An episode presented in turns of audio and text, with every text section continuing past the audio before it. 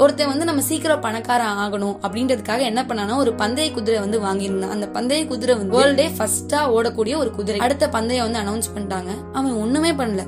அதான் அந்த குதிரை வந்து நம்பர் ஒன் ஓடக்கூடிய குதிரை இல்ல. அதுக்கு நம்ம எதுக்கு ட்ரைனிங் கொடுத்துக்கிட்டு அப்படின்னு அதை அப்படியே விட்டுட்டான். அந்த ஹார்ஸ் ரேஸ் நடக்கும்போது இவன் குதிரை மட்டும் கடைசியா வந்துச்சாமா? இவனுக்கு ஒரே ஷாக் ஆயிடுச்சு. என்னடா அது? உலகத்திலே ஃபர்ஸ்டா வேகமா ஓடக்கூடிய குதிரை கடைசியில ஓடுதே அப்படின்னு சொல்லிட்டு அன்னைக்கு ரொம்பவே டிசப்பாயிண்ட் ஆயிட்டான். இந்த கதையில தான் நம்ம என்ன தெரியுது அப்படின்னு பாத்தீங்கன்னு வச்சுக்கோங்க. எவ்வளோ நம்ம டேலண்டா இருந்தாலும் எக்ஸாமுக்கு முன்னாடி நாள் படிச்சுதான் ஆகணும். எஃபோர்ட்ஸ் நீங்க எவ்வளவு தூரம் போடுறீங்களோ அந்த அளவுக்கு உங்களுக்கான சக்சஸ் வெயிட்டா காத்துட்டு இருக்கு கண்டிப்பா அது உங்களை இன்னைக்கு இல்லைனாலும் என்னைக்காச்சும் ஒரு நாள் கண்டிப்பா உங்களுக்கு கை கொடுக்கும். உங்க ஃப்ரெண்ட்ஸும் என்னைக்காச்சும் ஒரு நாள் நீ ஜெயிச்சிட்ட மாறா அப்படின்னு கண்டிப்பா சொல்லக்கூடிய நாள் வரதான் போகுது. சோ அந்த ஒரு நாளுக்காக எல்லா நாளும் கஷ்டப்பட்டு உழைச்சிட்டே இருங்க. கண்டிப்பா அந்த ஒரு நாள் அன்னைக்கு நீங்க தான் இந்த உலகத்திலே ரொம்ப சந்தோஷமான ஒரு பர்சனா இருப்பீங்க அப்படின்னு சொல்லிட்டு நான் கிளம்புறேன்.